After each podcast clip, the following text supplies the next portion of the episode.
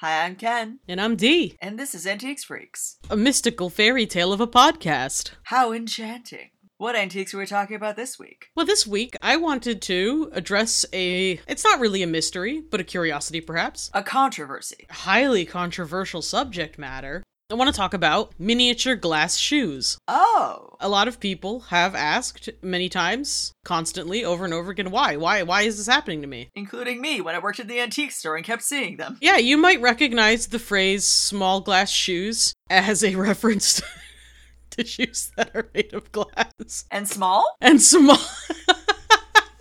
You know, now that you mention it, I am making some kind of connection. You know, if anyone has a ranking of dumbest shit I've said, that that would be a good one to add to the list. Throw it into the compilation. Could you make the compilation? Uh, Little glass shoes, generally in an antique or vintage style, they are constant. They are a constant companion in the land of vintage and antique. Unlike a lover, they'll never leave you. I got a question. Ken, do you have any in your home? Fuck no! And yes, the ones that belong to Devon count. If my roommate has snuck any in, we're going to have a conversation. I almost want to pull him in just to ask because I'm pretty sure there is some. God, damn, no. No. I know I've got at least two in my house. Disgusting. And how did they get there? Your fucking guess is as good as mine. They're like limpets that just kind of attach themselves to other stuff you bring in. Did the shoe fairy bring them? God, I hope not. That guy's a creep. so, a common question is well, how the hell did this uh, start? How did this happen? How did we get here? Hey, Dee, how the hell did this happen? I regretfully inform you that no one is entirely sure. The end. Sources for this episode include Common sense, no. Miniature shoes have existed for as long as we've had shoes. that's horrifying. In pretty much any culture in which shoemaking became a skill, or something that could be decorated instead of just a thing to protect the feet, you quickly saw miniatures happen. Sometimes it was just for shoemakers to show off how good they were at making a nice shoe. And admittedly, having a miniature shoe that you have cobbled is a lot less fucking weird than having a regular size shoe to pull out when you're trying to convince someone to hire you to make their shoes. I would actually say the smaller shoe is more weird, personally. It is strange but practical, I would say, in terms of a marketing device. I guess. The Romans had tiny oil lamps that looked like little feet in sandals. Egyptian tombs are frequently found with miniature sandals, regardless of the size of the person inside. And who'd, who else, who would you guess it? The French. Of course, the French done did it again. They were my first suspects, if I'm being honest. We can probably blame the French for bringing the miniature shoe into haute couture. For one thing, they invented the term haute couture. For another, For that would be number one. For another, they began the extremely bizarre and if anyone like specializes in French history and can tell me why this they why why why for the love of God why uh-huh. they serve food out of little fake shoes. I mean, okay, they were fake, you know, and we are familiar with the drinking wine out of uh, a great beauty's shoe. Yeah, I don't like it. Yeah, I don't. I'm not like I'm not Ken. I'm not pro that. I'm just. It did happen, or at least it happened in popular culture enough that it may as well have happened. And uh, these little miniature shoes plague everything. They are like ants in that they are endemic to literally everywhere and are constantly on and in everything: jewelry, plastic, food, dishware, knives. Nothing is safe from shoe. Good God. But specifically the little glass ones that your Nana, Peepop, Ding Dong had in their window. Well, there might be a more specific beginning to that proud tradition. Proud is a strong word. Although this has been relegated to the area of vaguely true legend. So hearsay. Yeah. Well, no, we, there are things that did exist in this and things that we can't prove. Okay. The tradition might start at the reign of George III of England and the Earl of Bute, John Stuart.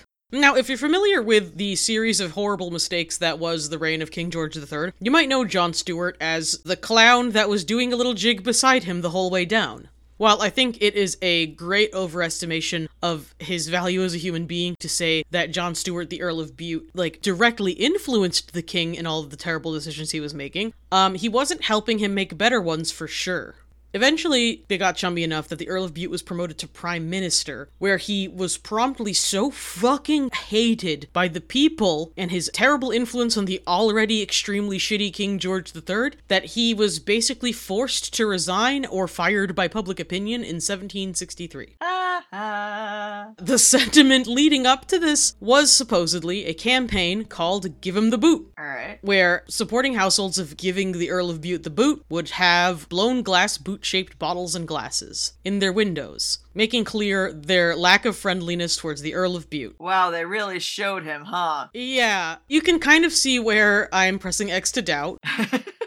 We do know that blown glass boot shaped bottles and glasses were very popular in the late 1700s. And the Earl of Bute definitely did exist, and all of that stuff was more or less true. He was fired, he did suck, and King George III did a lot of stuff that influenced history in ways. Yes. All of this is true. That is supposedly, that is very frequently referred to as the legendary beginning of people just having decorative shoe, in glass specifically. Here's the thing they have me right up until the point where they put shoes in the window. is that, that, it's there, huh? Like, that's the point where you lose me. Everything else makes a lot of sense. So, Ken, as with all goofy traditions, where do you think this went? Straight into Queen Victoria's greedy little hands. Straight into Queen Victoria's greedy little hands. From the ignorable boot shaped bottle, which might have just been made to show off a glass blower's acumen in shaping glass, the Victorians made the small shoe shockingly sentimental. Of course. Because they're freaks. Slowly, the shoes began to spawn more and more horrible, horrible children. Yay! You get miniature by miniature shoe standard shoes made to be thimble holders with the tongues and backs cleverly hiding a thimble. I don't know why you need to hide a thimble. It's fine to own a thimble. It's shameful to own a thimble. I haven't worked out just why yet, but rest assured. it's normal. It's okay. We, I will still respect you in the morning if I come to your home and I see a thimble. Thimbles, we all have them. Everybody poops and everybody owns a thimble.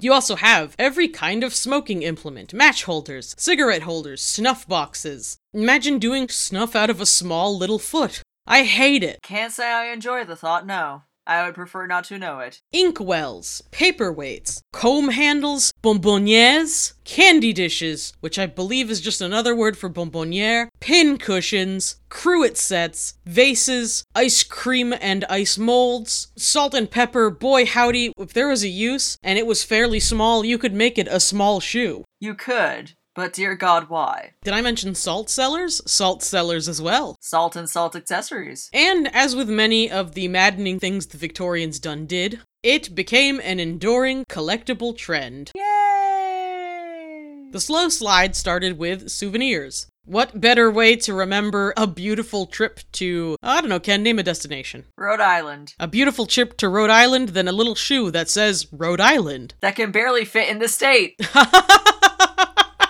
motherfucker, go away. Get out of here. I see this podcast is now a solo venture. yeah, get out. You're fired. Goodbye! So yeah, yeah, the secret history between miniature glass shoes is that's the only kind of footwear that people in Rhode Island can can fit into. oh no. Oh, we do have fun. Oh, we do have a larf.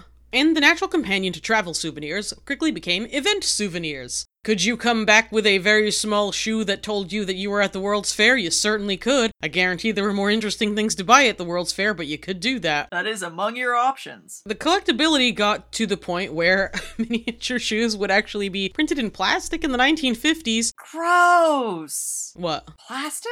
Yeah, plastic. It's bad enough when it's glass. You'll love this. They were basically gift cards to redeem that same pair of shoes, but actually for feet. Okay, you know what? That 180 in my opinion. Now I'm on board. That's very funny. As it's kind of funny. It's like, I, what kind of shoe would you like? I would like this shoe, but not for borrowers. For me, For my human feet. for my human feet. And he was like, I can see that you have human feet. And then you're then you walk right back out. You're like, that was a strange thing to say, and I'm going.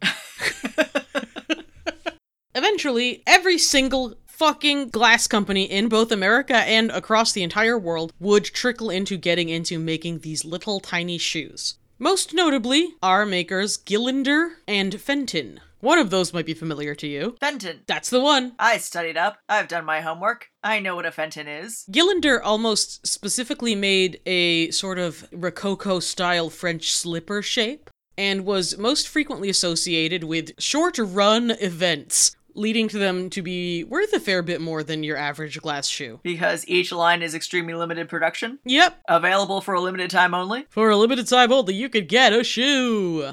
And Fenton Glass, as we all know and love, would go on to keep making these in perpetuity. I suspect they are making some even as we speak.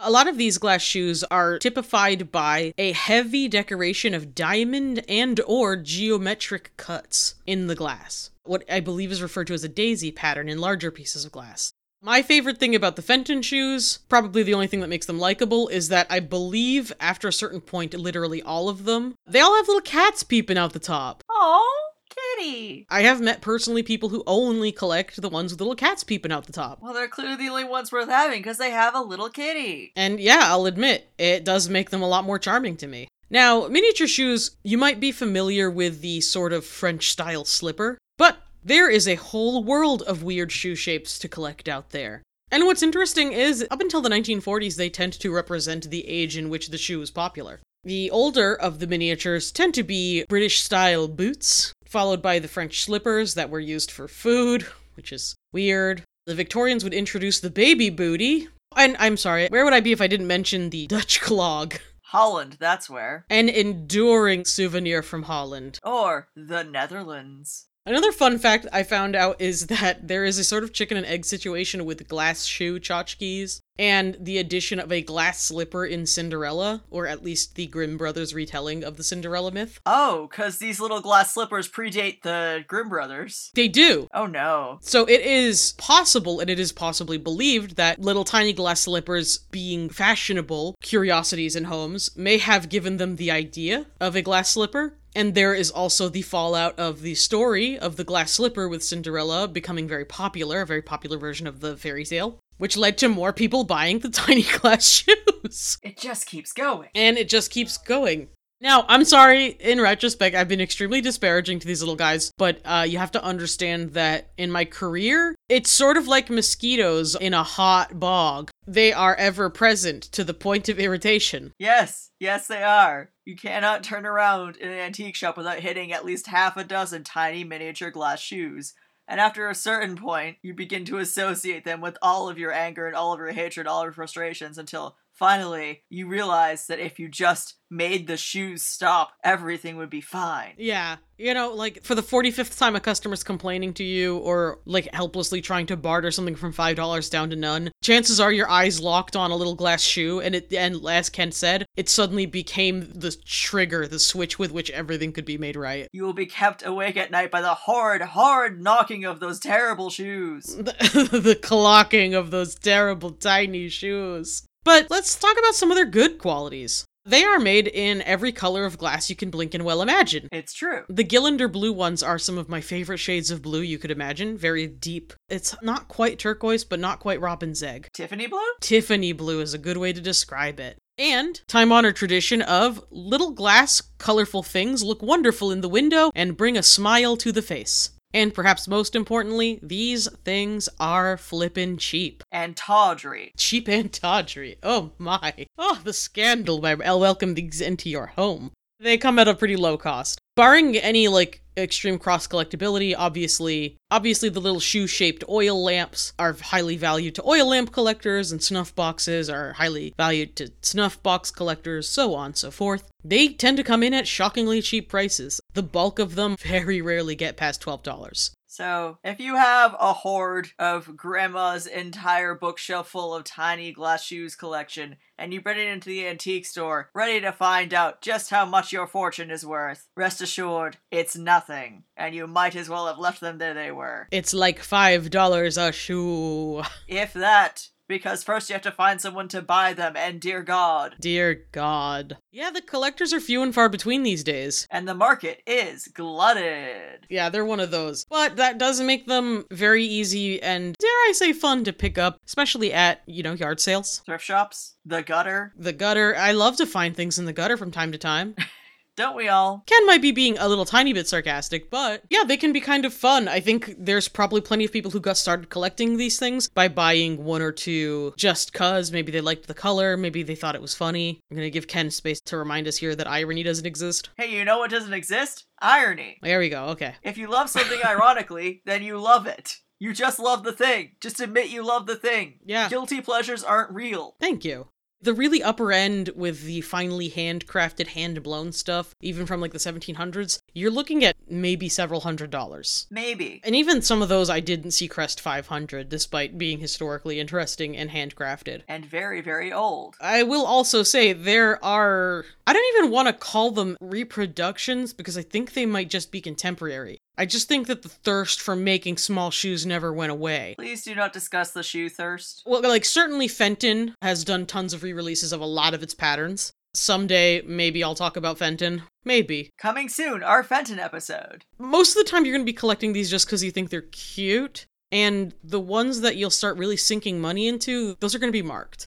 A lot of these were used as advertising pieces, so oddly enough, these things are pretty regularly marked by the makers. And if they're not, well, you kind of have a bit of a baseline for how much they go for. Uh, but yeah, some unusual pieces, they can go for a fair bit. Uh, looking like Elfinware, like I said, Gillinder event shoes, and anything with cross collectability, you might be able to have some fun there. Because a lot of people do naturally assume these are worthless and then sell anything miniature shoe for very little. That's that on that. A miniature episode on miniature shoes. Yeah, just a little episode on some little shoes.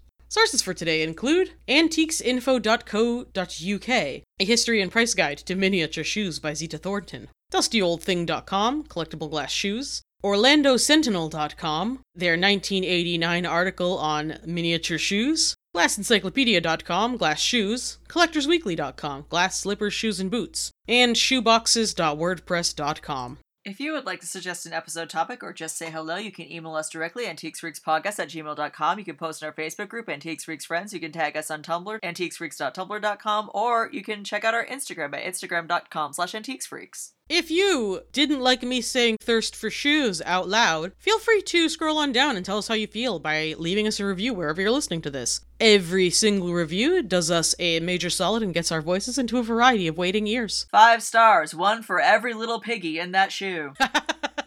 10 stars, worth two of those. And if you want more Antiques Freaks in your week, you can check out our Patreon at patreon.com slash antiquesfreaks, where every week we read and review a chapter of the Victorian Penny Dreadful, Varney the Vampire, or the Feast of Blood. Special shout out to our patrons for paying our hosting fees and filling our hearts with love. So much love. And thank you in particular for listening. That's right, you. Au revoir! Goodbye.